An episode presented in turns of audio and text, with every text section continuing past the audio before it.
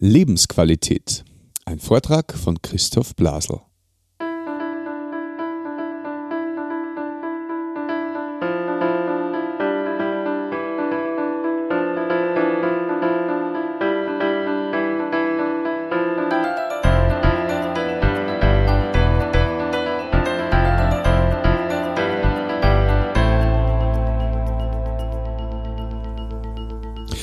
Christi und herzlich willkommen. In diesem Kanal geht es um Gottes Wün. Wir reden über biblische Themen und über die Geschichten, die Gott mit Menschen schreibt. Wir befinden uns in einer Vortragsreihe von Christoph Blasel und heute geht es um das Thema Lebensqualität. Ich wünsche dabei ein offenes Herz. Herzlich willkommen wieder heute Abend, weil ja manche Gesichter neu sind, soweit ich das sehe möchte mir gern nochmal kurz vorstellen. Also meinen Namen kennt ihr ja von den Einladungen. Der hat sich nicht geändert seither. Und ich wohne in Salzburg mit meiner lieben Frau der Katrin und mit unseren zwei Kindern. Und wenn man denkt, damit ein bisschen Stimmung aufkommt, sage ich ein Winterbild. Ja. ja, das ist meine Familie, unsere Familie, die Katrin, das ist aus Zell am See eigentlich. Und unsere Kinder, der Pauli und die Anna. Und ähm, bei uns schneit's in Salzburg. Genau. Aber nicht viel. Nur wegen der Stimmung. Ja, ich freue mich, dass wir heute ein sehr wichtiges Thema wieder gemeinsam besprechen und behandeln und hoffentlich nachher fest darüber diskutieren werden. Das Thema des heutigen Abends ist aus der Einladung zu entnehmen Lebensqual oder Lebensqualität. Thema Nummer zwei, Lebensqualität. Wirklich frei, nie im Leben. Oder nie im Leben. Der berühmte Martin Luther King Jr. sagte mal, nicht die Dauer des eigenen Lebens, sondern die Qualität ist es, was zählt. Nicht die Länge, die Dauer, sondern die Qualität ist es, was zählt im Leben. Ich meine, jeder von uns hat Qualität gern schätzt Qualität im Leben, also hohes Niveau, gute Beschaffenheit von Gütern oder vom Leben an sich. Man sagt ja, gute Qualität, das ist 1a. Wenn etwas noch gut in Schuss ist, dann ist es kaum verbraucht, eben gute Qualität. Lebensqualität, da denken wir meist an Wohlbefinden, Wellness heutzutage, Freizeit und Sport, Gesundheit. Manche Regionen sind besonders schön, da fühlt man sich besonders wohl. Also ich möchte euch jetzt eine Region vorstellen, wo es meiner Meinung nach die höchste Lebensqualität gibt. Ja? Aschach an der Steier. Da bin ich geboren und da fahre ich immer wieder gern hin. Wir zoomen das Ganze ein bisschen näher. Und wenn man ganz neu reinzoomt, ist man beim Tourismusverband. also das ist der Heimatort und das kann ich nur jedem empfehlen, wenn Sie Lebensqualität erleben wollen, nach Oschach fahren. Genau. Beim Kirchenwirt gibt es einen guten Hopfentee und da kann man sich sehr gut unterhalten. genau. Oschach an der Steier. Aber so, so sagt man das heute eben. Ja. Fahr nach in den Süden, da hat man Lebensqualität. Oder in den Norden, wer es gern kühl hat. diesen Begriff Lebensqualität, Quality of Life, kam in Amerika auf in den 20er Jahren, wurde dann ein paar Jahrzehnte später vom Präsident John F. Kennedy das erste Mal in einer Regierungserklärung, in einer Rede zur Lage der Nation, so war das, verwendet. Im deutschsprachigen Raum, zehn Jahre später, in den 70er Jahren, durch den deutschen Kanzler Willy Brandt in einer Regierungserklärung. In der Medizin, wieder zehn Jahre später, seit den 80er Jahren, 1980er Jahren, spricht man ganz normal von Lebensqualität und meint damit Wohlbefinden, dass es mir gut geht, dass ich eher weniger Schmerzen und weniger Wehwehchen habe, dafür höhere Lebensqualität. Das wirkt sich natürlich in Werbeslogans aus. Schluss mit Stress, mehr Lebensqualität mit unserem Produkt. Oder Wellness, das neue Angebot für eine bessere Lebensqualität. Oder zu guter Letzt, mit unserem Seminar zum Erfolg raus aus der Ärgerfalle hin zu Lebensqualität. So denken viele Menschen. Lebensqualität, wenn es mir besser geht. Aber leider geht es nicht allen besser. Leider geht es vielen Menschen nicht gut. Vielen Menschen in dem Saal geht es nicht so gut. Manchmal. Für manche und manche von uns ist das Leben, wie es im Titel ist, nicht immer nur voller Qualität und Sonnenschein, sondern manchmal eine Qual, Lebensqual. Also es tut weh. Schmerzen, Pein. Für manche ist das Leben eher eine Tortur. Bis hin zur Agonie, Kampf, Überlebenskampf. Jemand quälen oder von jemand gequält werden, da stellt man sich drunter vor, schikaniert werden, misshandelt, jemand bis aufs Blut ärgern, quälen. In unserer westlichen Gesellschaft haben sehr, sehr viele Menschen erleben eine Art von Qual, und zwar die Qual der Wahl. Ja, an der leiden viele, die Qual der Wahl. Es gibt so viel Angebot, also es ist nicht wirklich ein Schmerz, ja. Es gibt so viel Angebot, ihr könnt aus tausend Handys aussuchen, welches ich mit null, Punkt, äh, mit null Euro um tausend Punkte bekomme vom Anbieter, wenn ich hinterher bezahle. Oder wenn du am Flughafen vorbeifährst, da könntest du eigentlich überall hinfliegen, wenn man eine gewisse Summe Geld bezahlt. Oft sehr kurzfristig. Reisen, Bildung, Kultur, Musik. Es gibt so viel Auswahl, mehr als wir jemals erledigen können in unserem Leben. Die Qual der Wahl. Aber die schmerzt meist nicht so sehr. Doch dann erleben wir Menschen etwas, das ich nennen möchte, die Qual ohne Wahl. Eben tatsächliches Leid, Probleme, Schmerzen, wo man nicht immer etwas dafür kann. Die Qual ohne Wahl. Körperliche Beeinträchtigung, körperliche Schmerzen. Manche haben permanente Schmerzen oder Frustration, seelische Probleme, Frustration und Sorgen bis hin zur seelischen Angst ist wahrscheinlich die Erkrankung in der heutigen modernen Zeit, die so wächst, leider. Dazu eine Geschichte. Es war in London vor einigen Jahrzehnten, als ein Mann, ein armes, nervöses Wrack von einem Mann zum Spezialisten ging, zu einem berühmten Arzt, und ihn um Hilfe bat. Er war fertig. Er ist rein zu dem Doktor und bat um Rat. Der Herr Doktor, der Therapeut, sagte schließlich, Sie müssen wieder mehr lachen. Guter Mann, gehen Sie in die Stadt rein nach London, da hören Sie den berühmten Grimaldi, den Clown, der ist berühmt gewesen damals. Ganz London hält sich den Bauch vor Lachen, wenn Sie Grimaldi hören und sehen. Gehen Sie hin, schauen Sie den an und Sie werden alle Ihre Sorgen vergessen. Der Doktor umarmt den armen Mann und ermutigt ihn, Grimaldi zu sehen. Der gute Mann erhebt sich mühsam und stöhnt, ich bin Grimaldi. Frustration, Sorgen. Manch einer erlebt das Leben eher wie eine Qual wegen der Leere, Langeweile und Sinnlosigkeit. Viele Menschen gehen ziellos durchs Leben. Das kann ich irgendwie schwer verstehen, aber es ist so. Dabei gibt es so viel zu erleben im Leben, so viel noch zu lernen und zu bewältigen. Und doch gibt es viele, vor allem junge Menschen, die mit trüben Gedanken sich durch den Tag quälen. Gähnende Lehre manchmal. Und wenn man ein bisschen älter wird, merkt man, dass das Leben nicht so einfach ist. Es ist sehr komplex eigentlich und kompliziert, das Leben. Überhaupt unsere Gesellschaft entwickelt sich ja weiter. Es ist nicht mehr alles so 0815 wie vor 100 Jahren vielleicht, sondern eben sehr komplex. Zusammenhänge, Globalisierung. Wie findet man sich da zurecht als älter werdender Mensch oder als alter Mensch?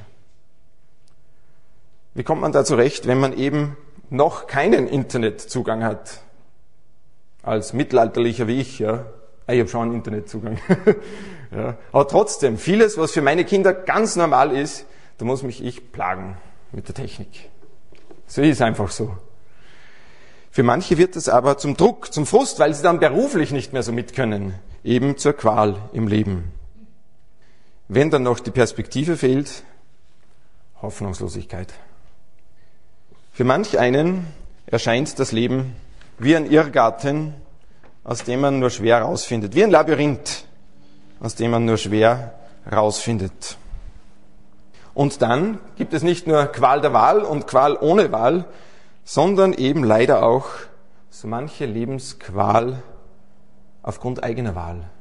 Qual durch eigene Wahl weil man sich so entschieden hat oder wo reingerutscht ist und nicht mehr raus kann oder will. Zwänge, Abhängigkeiten.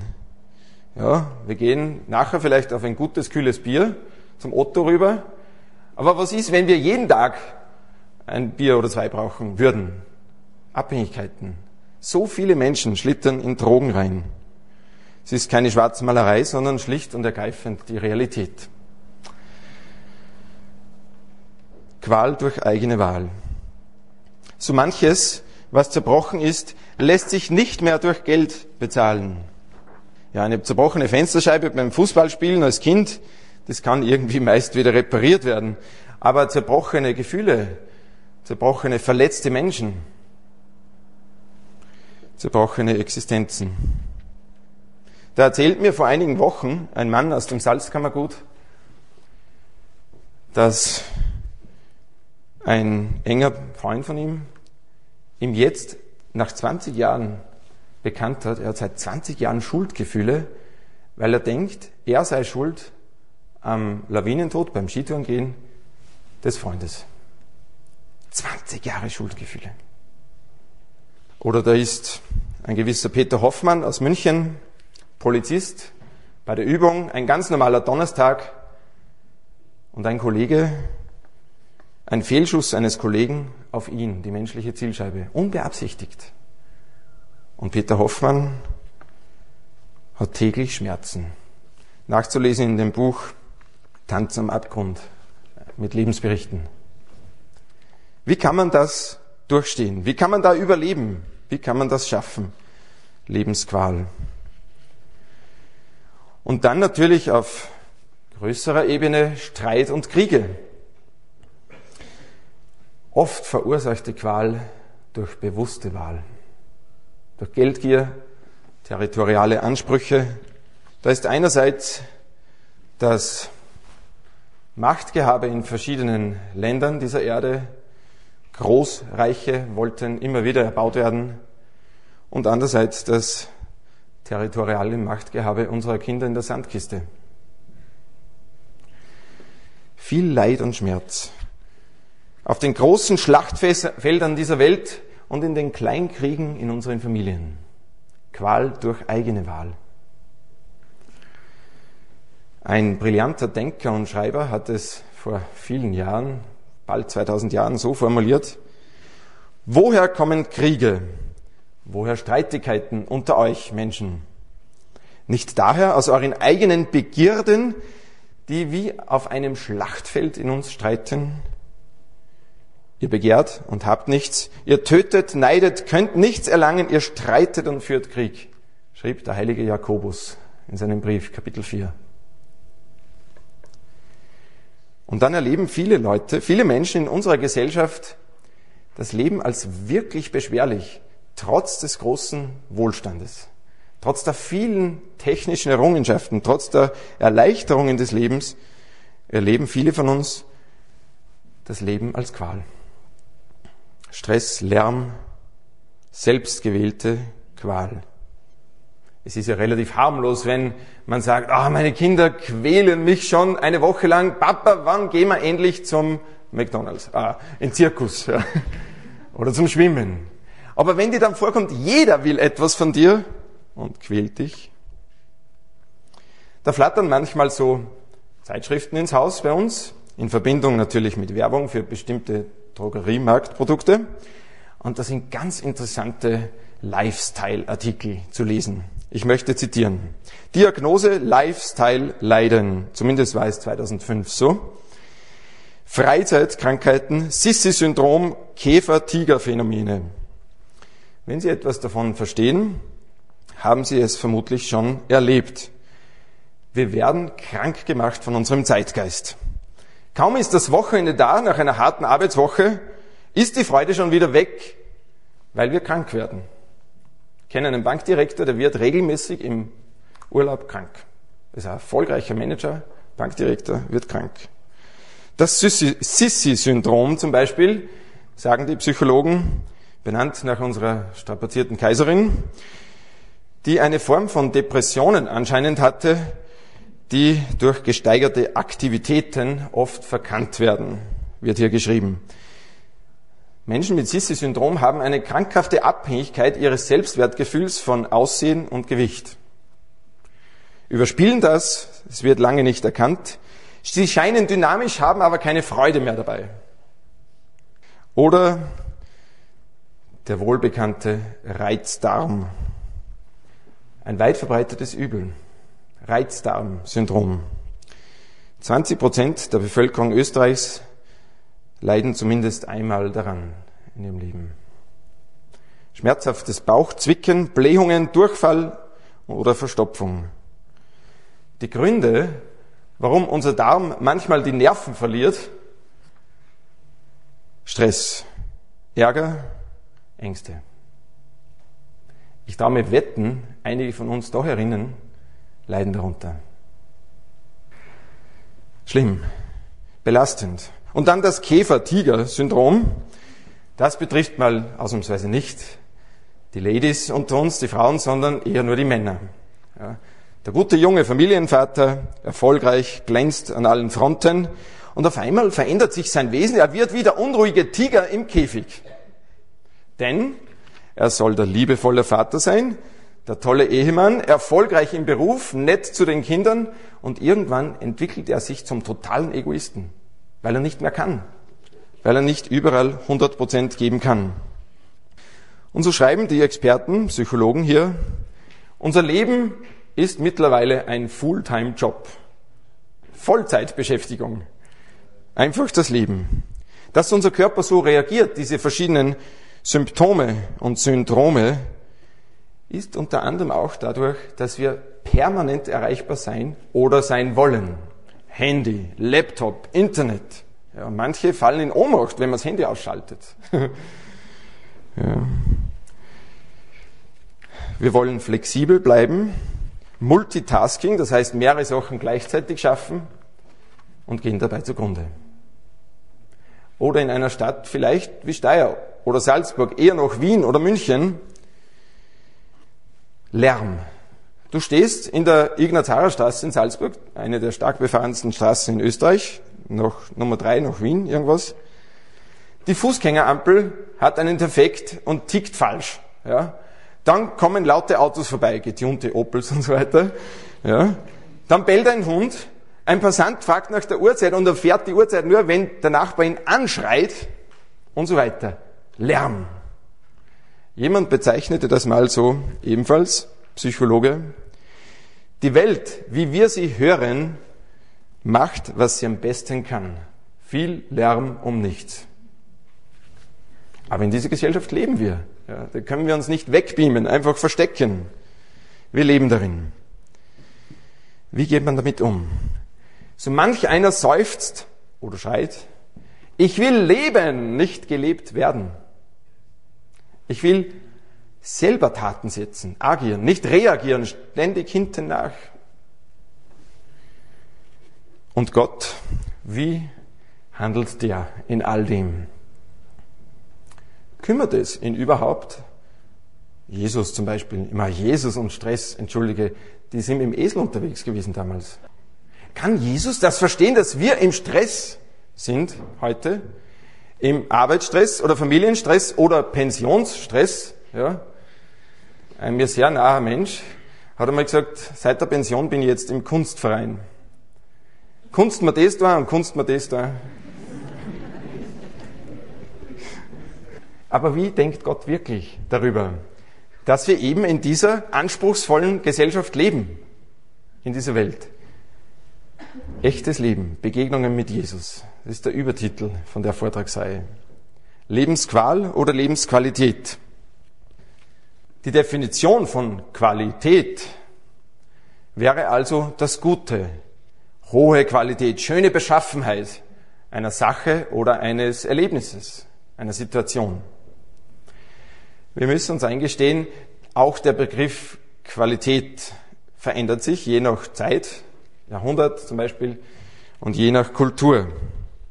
Zum Beispiel, vor nicht allzu langer Zeit hatten wir oder manche von uns nicht all die Lebensmittel, die es heute gibt. Ich kann mich noch genau erinnern, wie beim Kaufhaus sowieso in Oschach, kleine Schleichwerbung, Brandner, die Kiwi eingeführt wurden. Da kann ich noch erinnern. Kiwi. Ja. Heute denkt kein Kind dran, dass die Kiwi eigentlich grüne Tennisbälle werden oder sowas. Genau, Kiwi. Heute haben wir so viel Angebot an Lebensmitteln, aber mit weniger Qualität, oder? Mit weniger Nährwert, wird uns gesagt. Also müssen wir wieder zurück zu Bio. Klasse statt Masse. Und ich bin dafür, dass man sich gesund ernährt. Ja. Klasse statt Masse. Qualität statt Quantität. Noch einmal die, das Zitat von Dr. Martin Luther King Jr. Nicht die Länge, die Dauer des eigenen Lebens ist, worauf es ankommt, sondern die Qualität. Oder ein anderer Denker, vor etwas längerer Zeit, 1881, Fjodor Dostojewski. Ohne Gott jedoch zu leben, ist nur eine Qual. Ohne Gott jedoch zu leben, sagte, schrieb Dostoevsky, ist eine Qual. Wie kommt man dazu, so etwas zu denken und zu schreiben? Dass es eher auf die Qualität ankommt als auf die Länge. Dass es ohne Gott keine wirkliche Lebensqualität gäbe. Also gut, wie reagiert Gott? Wie reagiert Jesus auf Menschen, denen es eben nicht so gut geht, die nicht auf der Sonnenseite des Lebens gelebt haben. Wie handelt er an solchen Menschen? Dazu möchten wir heute wieder ein paar historische Beispiele anschauen aus dem Lukas-Evangelium. Wer so ein rotes Neues Testament in Händen hält oder darauf sitzt, darf das gern zur Hand nehmen und mit uns lesen. Lukas, der Evangelist, war eigentlich kein Journalist von Beruf, sondern Doktor. Dr. Med Lukas, ein Arzt. Das lernen wir aus dem Kolosserbrief, etwas weiter hinten im Neuen Testament. Da wird beschrieben, Lukas, der geschätzte Arzt. Es muss ein guter Doktor gewesen sein, der Lukas. Aber auch ein guter Historiker. So liest man am Anfang des Lukas-Evangeliums, so die ersten paar Verse, ganz vorne im Lukas-Evangelium, dass er allem genau gefolgt ist, was geschehen war, hat selber erlebt als Augenzeuge, oder es sich von Augenzeugen erzählen lassen und hat das Lukas-Evangelium geschrieben. Also der Kerl ist, Dr. mit Lukas, ist wie ein Historiker, wie ein ganz genauer Forscher, wie eben ein Mediziner an die Ereignisse um Jesus Christus herangegangen und hat diese für uns niedergeschrieben. Aus den Augen eines Arztes wollen wir uns heute ein paar Stellen anschauen. Ein Überflug, ein paar Kostproben aus den Berichten von Dr. Med Lukas. Zum Beispiel in Kapitel 4 des Lukas-Evangeliums, das ist Seite 115. Die Seitenanzahl ist da unten, wenn jemand mitlesen will. Da wird berichtet, so ab Vers 38, dass Jesus Christus unterwegs war mit seinen Freunden, seinen Jüngern, einer davon der heilige Apostel Petrus, und dessen Schwiegermutter war krank geworden. Hohes Fieber was ja damals noch bedrohlicher war als heute. Jesus geht rein, erkennt die Krankheit und heilt sie. Bah, einfach rein und heilt sie. Man bekommt den Eindruck, kein Problem ist zu groß, keine Sorge zu klein. Petrus bat seinen Herrn und Meister, dass er sich seiner Schwiegermutter erbarmen möge, und er tat es. Die geheilte Frau war so dankbar, dass sie aufstand und ihm und seinen Freunden diente. Ein paar Sätze später, in Kapitel 5, lesen wir so ab Vers 17, wie Jesus in einem Haus ist, am See Genezareth in Kapernaum, im Vergleich mit anderen Evangelien. Und das Haus ist gesteckt voll mit Leuten, die Jesus hören wollen. Da waren welche dabei, die waren sehr interessiert. Und andere, Pharisäer und Schriftgelehrte, die wollten Jesus einfach aufs Glatteis führen. Ein vollgestopftes Haus, ein Hörsaal sozusagen, voll mit hörenden Leuten. Dann kommt ein Mann, ein Gelähmter, Vers 18, und wird von seinen vier Freunden auf einer Trage herbeigebracht. Sie wollen rein ins Haus, um zu Jesus zu kommen, können nicht. Da hat einer eine gute Idee. Sie packen den Mann, tragen ihn rauf aufs Dach, das war ein Flachdach damals, im Orient, heute noch, decken das Dach ab und lassen den Mann rein direkt vor Jesu Füße. Und spätestens jetzt war Dr. Med Lukas ganz bei der Sache. Er denkt sich, oh, jetzt wird's heiß, ja. Da wird eben dieser arme Mann, und der war wirklich arm, reingelassen durchs Dach, durch die Luke, direkt vor Jesus, vielleicht auf seine Zehen. Wie würde Jesus jetzt reagieren? Denkt sich Dr. Lukas und die anderen Zuhörer. Würde er sich bris briskieren? Boah, Frechheit, in meiner Rede werde ich hier unterbrochen und so weiter. Oder würde er sich des armen Mannes annehmen? Der Mann wird heruntergelassen und im Satz Nummer 20, im Vers 20, lesen wir, als Jesus ihren Glauben sah, sagte er zu dem Mann, Mensch, deine Sünden sind dir vergeben. Boah, denkt Dr. Lukas.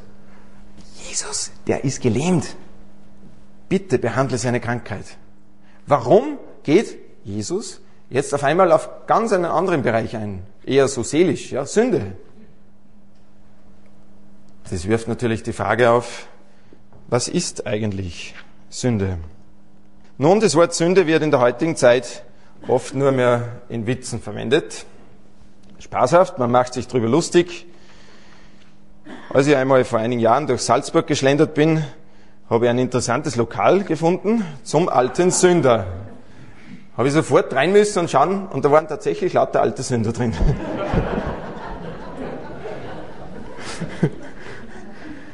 Aber ehrlich, wenn man heute über Sünde redet, lacht man drüber. Sünde, das war gestern. Ja.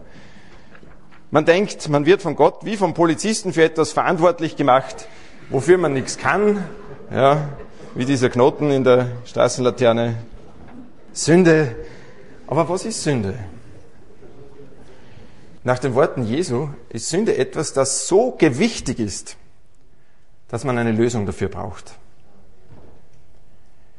Einen der berühmtesten Sätze des wohl berühmtesten Mannes des Universums, Jesus Christus, lautet folgendermaßen.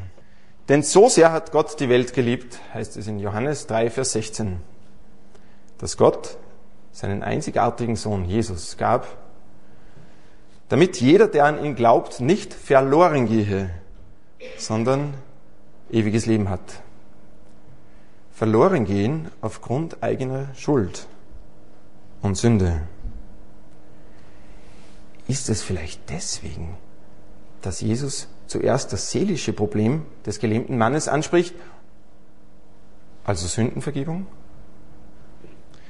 Nun, die Opposition hat nicht geschlafen, die haben sich sofort beschwert. Bah, wer ist denn dieser, dass er Sünden vergeben kann?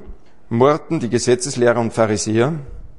Jesus wusste aber, was sie dachten, steht hier weiter im Vers 22 und sagt zu ihnen, was ist einfacher? Zu dem Mann zu sagen, dir sind deine Sünden vergeben oder sei geheilt. Ist eindeutig. Sündenvergebung zusprechen ist theoretisch viel einfacher, weil es unsichtbar ist.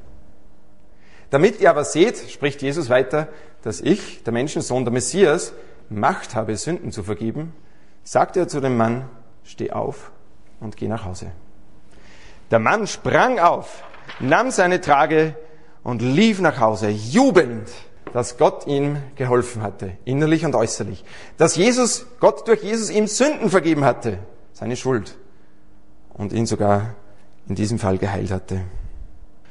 Und dann, wieder ein paar Verse später, eigentlich gleich danach, trifft Jesus auf einen gewissen Levi. Der heißt auch Matthäus. Ab Vers 27, äh, oder wo sind wir hier? Ab Vers 27 in Kapitel 5, Lukas 5, geht er weiter und sieht Levi am Zollhaus sitzen und sagt zu ihm, Levi, komm und folge mir nach. Dieser Zolleintreiber, das war wirklich ein Schweinsbacke. Ja? Das war einer, Entschuldigung das Wort, das war einer, der hat die Leute ausgesaugt. Das war ein Oberzöllner, ein Zolleinnehmer, der die Leute wirklich geschüttelt hat wie die Feigenbäume, damit sie mehr Denare rausgeben. Dieser Levi wusste offenbar genug über Jesus durch seine Informanten und so, dass er auf der Stelle aufstand und Jesus nachgefolgt ist. Er geht zu ihm nach Hause und die haben eine große Party. Wen lädt Levi ein? Naja, die Musikkapelle, die Theologen, die vornehmen Bürgermeister und so. Überhaupt nicht. Der hat seine Kollegen eingeladen, Zöllner, Sünder, Prostituierte, den Abschaum der Gesellschaft. Warum? Weil für Levi war es kein Thema, dass er Sünder war. Es war offensichtlich. Alle wussten es. Jesus kommt zu ihm ins Haus und zwischen den Zeilen erkennt man in diesem Fall, irgendwo dazwischen muss er ihm vergeben haben. Das sieht man an der großen Freude des Levi, des Matthäus und an seinem Anliegen, dass auch seine Freunde und Kollegen Errettung erfahren, Vergebung. Und die Opposition Mord, schon wieder mal. Boah, der soll der Messias sein, dieser Jesus, und geht essen zum stadtbekannten Sünder, Levi, ja. Wir haben uns das gleich gedacht, dass Jesus nicht echt ist. Haben die wahrscheinlich gemurrt, ja. Entweder ein Prophet, dann muss er tadellos sein, oder ein Schwindler. Okay, dann geht er natürlich zu anderen Schwindlern. Wie kann Jesus sich erlauben, zu diesem Sünder einzukehren? Jesus erkannte, was sie dachten und sagte zu ihnen, nicht die Gesunden brauchen einen Arzt, sondern die Kranken. Moment, Moment, Christoph, der Levi, der war ja gar nicht krank. Ja, war in seiner Seele krank, Levi. Beladen mit viel Schuld. Vieles wussten die Nachbarn, die Stadt, die Bevölkerung und manches wahrscheinlich nicht. So wie bei dir und mir. Wahrscheinlich. Manche geheime Sünden, die weißt nur du und Gott. Levi wird vergeben, er freut sich und er merkt, er ist einer dieser Kranken, die zugegeben haben, dass sie Hilfe brauchen. Sonst wäre er nicht aufgestanden und Jesus nachgefolgt. Und dann, ein paar Kapitel später, in Kapitel 7 im Lukas-Evangelium, ich hoffe, ihr werdet jetzt endlich durstig und hungrig nach Lukas-Evangelium. Also wir können leider nicht jetzt fünf Stunden da referieren. Lies einfach zu Hause weiter, ja, im Lukas-Evangelium. Oder in kleinen Diskussionsgruppen. Übrigens, das Neue Testament ist ein Geschenk des Hauses. Das dürfen Sie mitnehmen, darfst du mitnehmen. Ist gratis, aber hoffentlich nicht umsonst. Also, im Kapitel 7 des Lukas-Evangelium lesen wir dann, wie Jesus zu einem Mann eingekehrt war, ab Vers 36, der ein bekannter Pharisäer war, Simon, und der hat ihm als Dankbarkeit wahrscheinlich ein Abendessen, ein Mahl bereitet. Da lesen wir dann, kommt eine stadtbekannte Sünderin rein, eine Prostituierte, beugt sich über Jesu Füße, damals ist mir ja gelegen, zu Tisch gelegen, beginnt zu weinen, benetzt Jesu Füßen mit ihren Tränen, trocknet seine Füße mit ihren Haaren ab und beginnt ihn zu salben mit einem sehr kostbaren Nardenöl. Der Gastgeber Simon rümpft die Nase.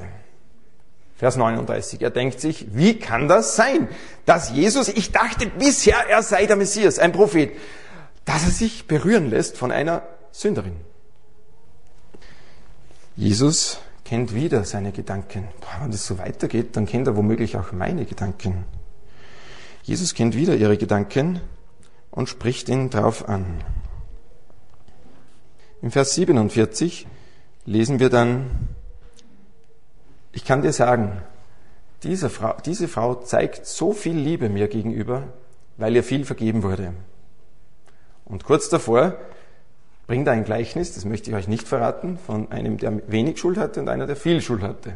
Einfach nachlesen.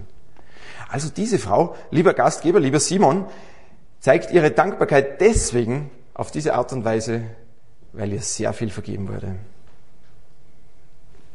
Mir scheint, dass diese Reaktionen heute noch so sind. In der Bibel wird von einer Frau berichtet, die Jesus einfach zeigt, wie gern sie ihn hat. Und das gibt's heute noch. Menschen, die ergriffen sind von Jesus Christus und es einfach zeigen durch ihr Leben, wie gern sie ihn haben. Dabei gibt es in der Bibel so klare, ich würde sagen, beinharte Aussagen.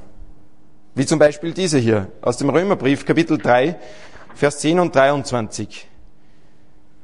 Tatsache aus Gottes Sicht lauten, da ist kein Gerechter vor Gott, nicht einer. Es ist kein Unterschied. Jeder Mensch hat aus Gottes Perspektive gesündigt und erlangt nicht die Herrlichkeit Gottes. Das sind hohe Ansprüche, klare Aussagen. Oder in Kapitel 6, Vers 23. Denn die Konsequenz, der Lohn der Sünde ist der Tod. Trennung von Gott. Die Gnadengabe Gottes aber ewiges Leben durch Jesus Christus. Heißt das also, dass Jesus Christus nun zum dritten Mal beim Gelähmten, der geheilt wurde, Sündenvergebung, dann bei Levi und jetzt der Sünderin, diese Prostituierten, Sündenvergebung zugesprochen hat, weil er weiß, dass es noch etwas Schlimmeres gibt als körperliche Qual, eigene Schuld und Sünde. Und dann, wieder ein Kapitel später, in Kapitel 8, begegnen wir einem Mann oder mehreren Männern an anderer Stelle, wo jeder wohl wusste, die sind vom Teufel geritten, die sind von Sünde getrieben. Menschen, die von Dämonen besessen waren. Boah, würdest du in der Gegend, wo solche Dämonenbesessene herumgeirrt sind, gebunden in Ketten, die sie wieder zerbrochen haben, auf Friedhöfen gehaust haben, würdest du deine Kinder auf dem Schulweg am Friedhof vorbeischicken? Sicher nicht. Man musste Angst ums Leben haben in der Nähe solcher dämonenbesessener Menschen. In Kapitel 8 wird das beschrieben. Jesus Christus kommt in die Gegend, die Dämonen oder der besessene Mann ruft ihn an und Jesus gebietet dieser teuflischen Macht auszufahren. Im Vers 38, als der Mann ganz ruhig und normal, vernünftig und gekleidet, steht an manchen Stellen, zu Jesu Füßen saß, wollte Jesus weiterziehen, stieg ins Boot, Vers 38, um wieder zurückzufahren. Da bat ihn der Mann, dass er bei ihm bleiben dürfe.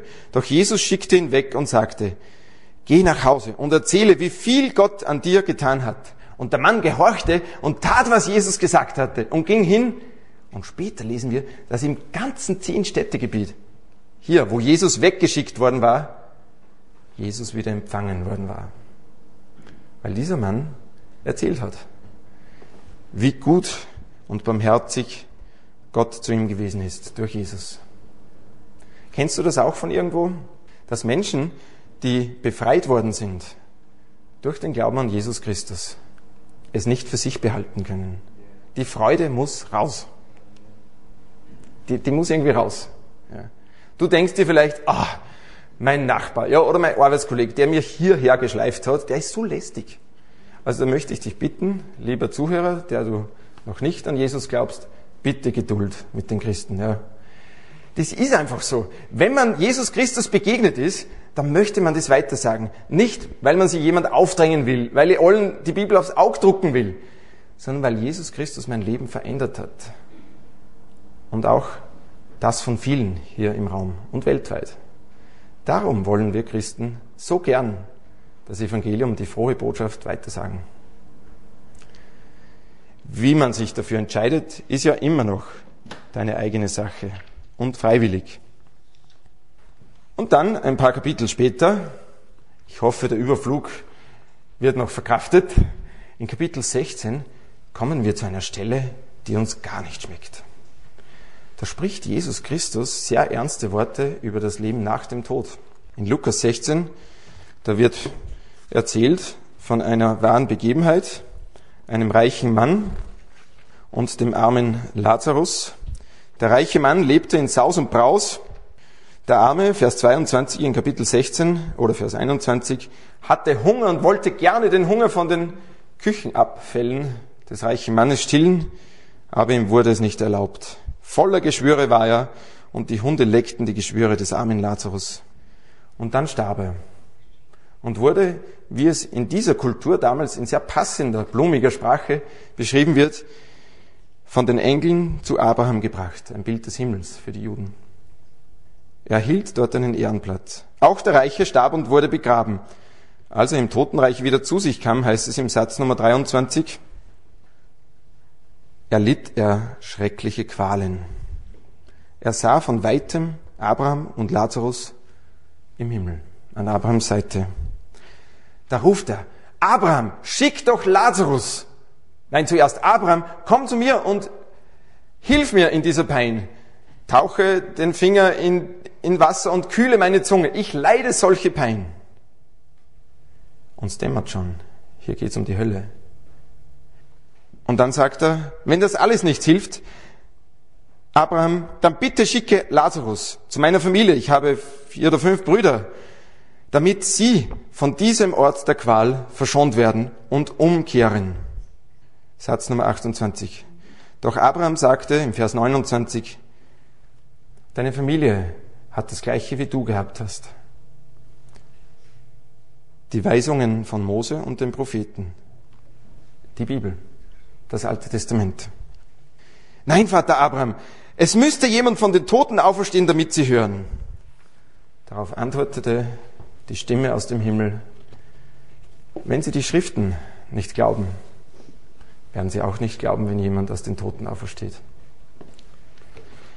Warum geht Jesus Christus das große Risiko ein und spricht so klare Sprache, das Risiko, dass Menschen sich abwenden werden von ihm?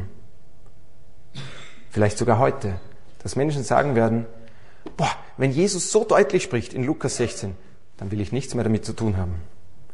Obwohl man im Innern des Herzens ahnt, es könnte wahr sein. Warum spricht Jesus auch so heikle Themen an?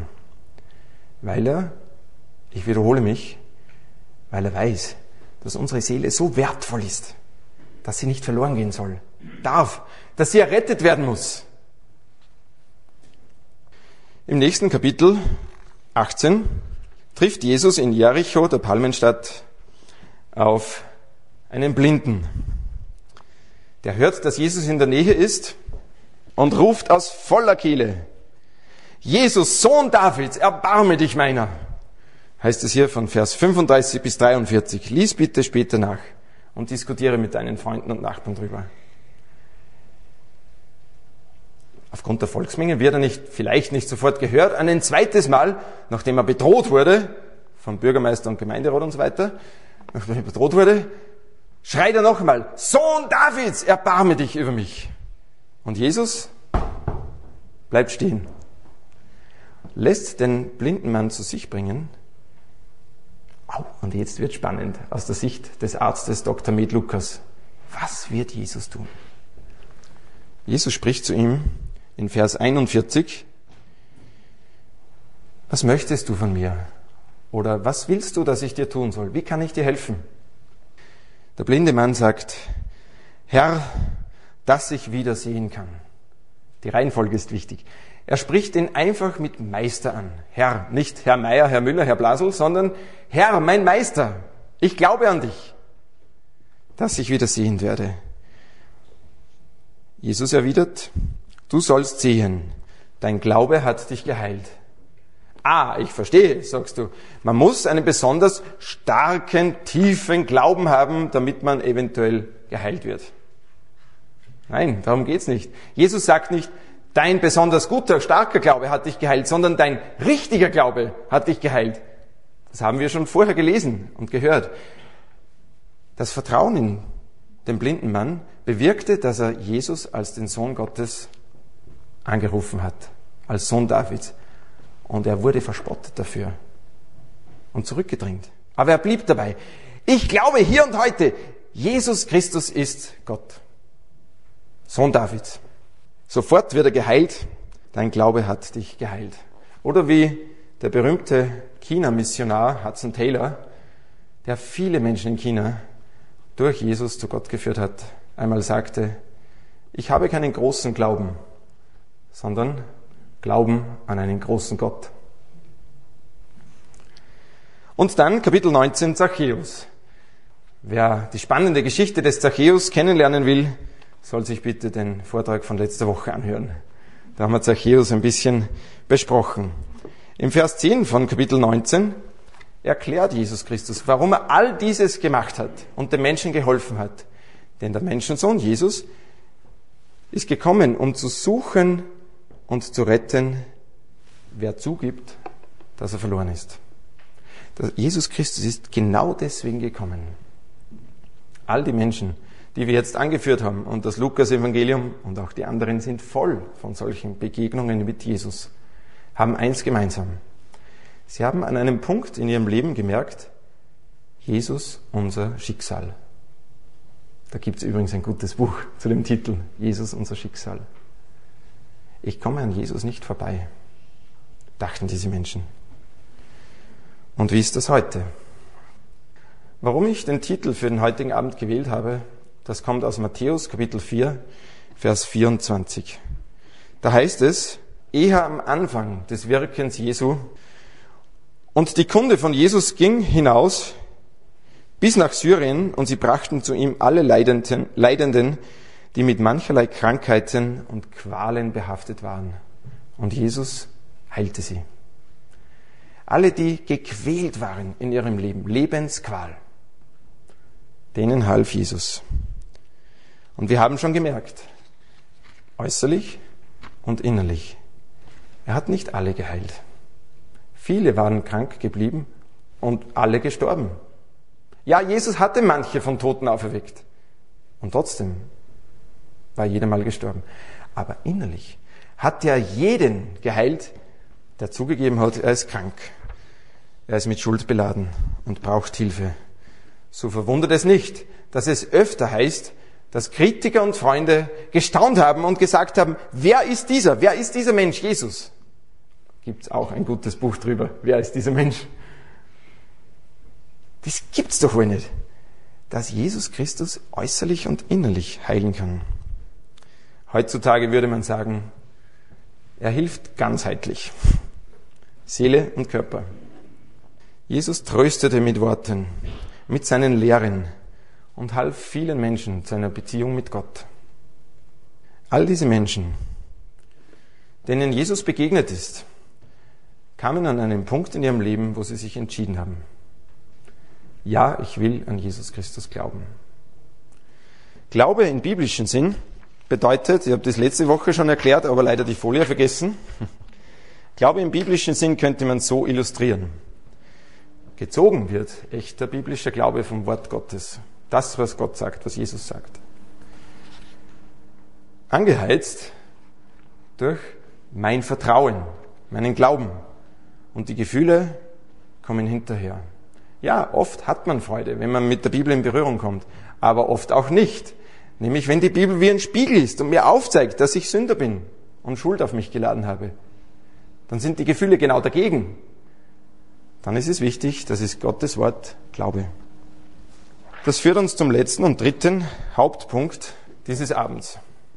Also Lebensqual, von Lebensqual zu Lebensqualität, wie geht das praktisch? Echte Lebensqualität, echte Freude durch Jesus Christus. Sein Leben ist hervorragend zusammengefasst in der Apostelgeschichte Kapitel 10, Vers 38. Jesus von Nazareth, der umherging und wohltat. Bah, ist das gut. Jesus von Nazareth, der umherging und den Menschen Gutes tat. Seelisch, und oft auch körperlich. War dann alles gelöst, alle Probleme? Nein, überhaupt nicht. Manchmal wurden es sogar mehr Probleme um Jesu Willen. Aber diese Menschen, die, die sich Jesus Christus anvertraut hatten, die hatten etwas, was sie durchgetragen hat. Und so ist es bis heute. Eine lebendige Beziehung zu Jesus Christus. Ja, aber Christoph, sagst du vielleicht, Wenn Jesus ja immer nur gut war und so vielen Menschen geholfen hat und du behauptest bis heute, warum erkennen dann so wenig, wer Jesus Christus wirklich ist? Manche Menschen betrachten dieses Bild, nicht gleich verraten bitte, die es kennen, und sehen einfach nicht, was hier steht. Sehen nur Linien, Stricherl in rechtwinkeliger Form zueinander. Was sehen Sie, wenn man hier abdeckt? Kann man es lesen? Jesus. So ist es bis heute. Manche Menschen hören vom Glauben, manche lesen sogar in der Bibel und erkennen einfach nicht, wer Jesus Christus ist. Damit man es ganz genau sieht, also das ist jetzt Lukas Evangelium, da sieht man es ganz genau, Jesus. Echte Lebensqualität und nicht die oberflächliche Wellness-Lebensqualität, die wir in unserer Gesellschaft kennen, durch Jesus Christus. Ja, wie kommst du denn da wieder drauf, Christoph? Wenn ein Mensch betet, also mit Gott kommuniziert, dann ist das oft sehr persönlich und sehr ehrlich gemeint, oder? Sollte man ernst nehmen. Wenn dieser Mensch bittet, Jesus Christus selber in Johannes Evangelium Kapitel 17, dann sollte man es sehr genau anschauen und ernst nehmen. In Johannes 17, Vers 3, betet Jesus Christus zu seinem Vater Gott und spricht, dies aber ist das ewige Leben, dass sie dich, den einzig wahren Gott, erkennen nicht nur erkennen, durchschauen, sondern auch anerkennen. Und den du in die Welt gesandt hast, Jesus Christus. In manchen Übersetzungen oder in meiner englischen Bibel heißt es, This is real life. Das ist reales Leben. Das ist das gleiche Wort. Real und ewig könnte man ähnlich oder gleich übersetzen. Das ist das reale Leben. Seit acht Jahren.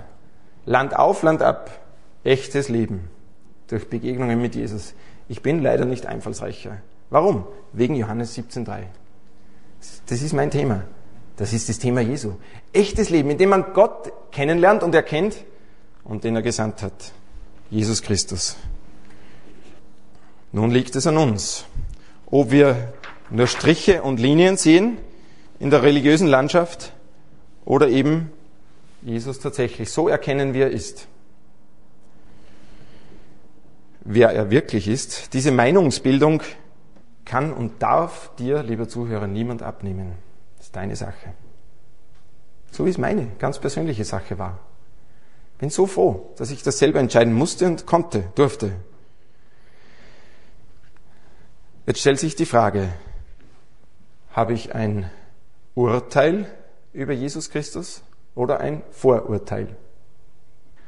Viele Menschen gehen an das Lesen, an die Bibel heran mit einem Vorurteil und denken im Grunde ihres Herzens, das ist einfach nur Schwachsinn, ja, ein Märchen. Andere wieder gehen mit einer überzogenen Meinung an die Bibel und sagen, ah, oh, das ist so blutig und so streng und oh, Verzicht. Das ist ein Vorurteil. Ganz ehrlich, wir sind ja unter uns, ja. keiner hört uns. wäre es dir, wäre es Ihnen recht, wenn jemand Sie kennenlernt mit einem Vorurteil und sie gar nicht richtig kennenlernen will, weil man eben ein Vorurteil hat. Und du sofort, ah, der Christoph Blasel, der mit den großen Ohren und mit der großen Nase. Ja. Ein Vorurteil. Ja, schaut's mir an. Das wäre uns überhaupt nicht recht, dass Menschen uns begegnen mit einem Vorurteil. Und so begegne Jesus Christus und bildet dir ein Urteil, nicht ein Vorurteil. Lies die Bibel, alleine oder gemeinsam. Ja, ist die Bibel überhaupt zuverlässig? Kann ich der Bibel glauben? Oder sind das tatsächlich alles nur Mythen oder Märchen? Nun, da bin ich froh, dass es die Wissenschaft gibt, die Forschung, Archäologie. Ganz gut zusammen, sehr gut zusammengefasst in dem braun-roten Heftchen, die Bibel mehr als ein Buch. Das kann man sich mitnehmen. Wenn zu wenige hier aufliegen, gibt es hinten noch welche. Die Bibel mehr als ein Buch. Da sind Tatsachen drum beschrieben. Und jeder denkende Mensch wird das wohl so annehmen. Es geht um Fakten, nicht um Märchen. Bilde dir ein Urteil. Nun, wie muss ich also tun? Glaube an Jesus Christus. Mein Nachbar sagt nämlich, oder meine Lehrer haben mir gesagt, vielleicht Glaube heißt nichts wissen. Oder? Kennen Sie das? Glaube heißt nichts wissen. Ja, das ist sehr weit verbreitet. Aber das stimmt eigentlich nicht. Denn das Wort Glauben wurde schon bei den heidnischen Germanen in diesem Sinn gebraucht. Glauben, freundschaftliches Vertrauen. Vom germanischen gar Laubjan. Etwas gutheißen, jemand vertrauen. Das Wort Glauben hat in unserer Sprache leider einen Wandel erlebt. Glauben, da denkt man eher an so, ja, für Wahrhalten, in Salzburg schneit's, ja, ja, das glaube ich da. Mhm. Oder vermuten. Ich glaube, dass morgen nicht mehr schneit. Ja, so vermuten. Aber Glaube im biblischen Sinn heißt, sich jemand anvertrauen. Das bedeutet, der Spruch, Glaube heißt nichts wissen, ist genau falsch. Denn Glaube heißt sehr viel wissen. Sich jemand anvertrauen. Das tut man erst, wenn man was weiß über die Person. Ich habe das selber erlebt und darf es erleben seit zwölf Jahren in einer sehr schönen Ehebeziehung mit meiner Katrin. Wir haben eigentlich keine Geheimnisse voreinander. Heißt das, ich glaube ihr, weil ich nichts weiß über sie? ja, wir wissen viel voneinander und lernen dazu. Wobei mir bewusst ist, dass so eine Ehebeziehung ein schwacher Vergleich ist zur Beziehung, die zu Gott möglich ist. Ein Glaubender, der lebt in Realitäten. Der betet nämlich zu Gott und weiß mehr über den Ewigen und die Ewigkeit. Einem Nichtglaubenden bleiben diese Dinge verborgen. Mit Gott reden. Und sich manchmal in, unscheinbar, in scheinbar unmögliche Situationen begeben, die man mit Gottes Hilfe meistern darf. Wenn einer da nicht glauben will, mitreden möchte und sagt, Gott gibt's nicht, das wäre so ähnlich wie wenn ein Blinder über Farben spricht. Jemand, der nicht will, wohlgemerkt. Den Glauben anzugreifen ist in gewisser Weise dilettantisch, solange man sich nicht selber damit ernsthaft beschäftigt hat. Was heißt also Glaube? Es heißt, ich vertraue mich Jesus Christus an. Und dazu möchte ich ein Beispiel erwähnen mit meinem Papa. Als wir Kinder waren, da haben wir uns so hinstellen müssen, dürfen.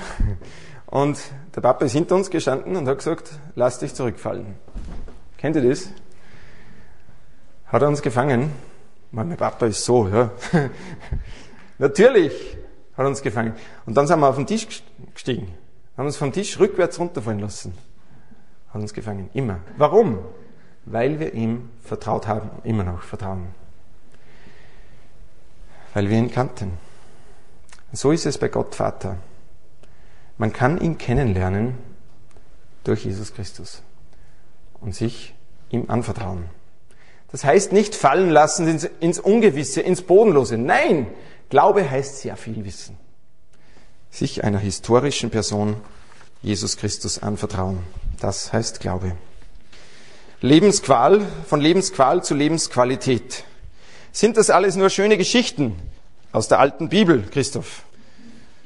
Nun, ich möchte hier kurz einen Lebensbericht anführen von einem neunjährigen Mädchen, das ich bisher noch nicht persönlich kennengelernt habe, aber das jeder von uns kennt. Kim Puk, 1972, Napalm-Angriff in Asien. Dieses Kind, Pan Ti Kim Puk, wurde damals schlimm verletzt durch die Napalmbomben der Amerikaner. Ihre Schulter, ihr Nacken, ihre Arme sind bis heute schwer verbrannt.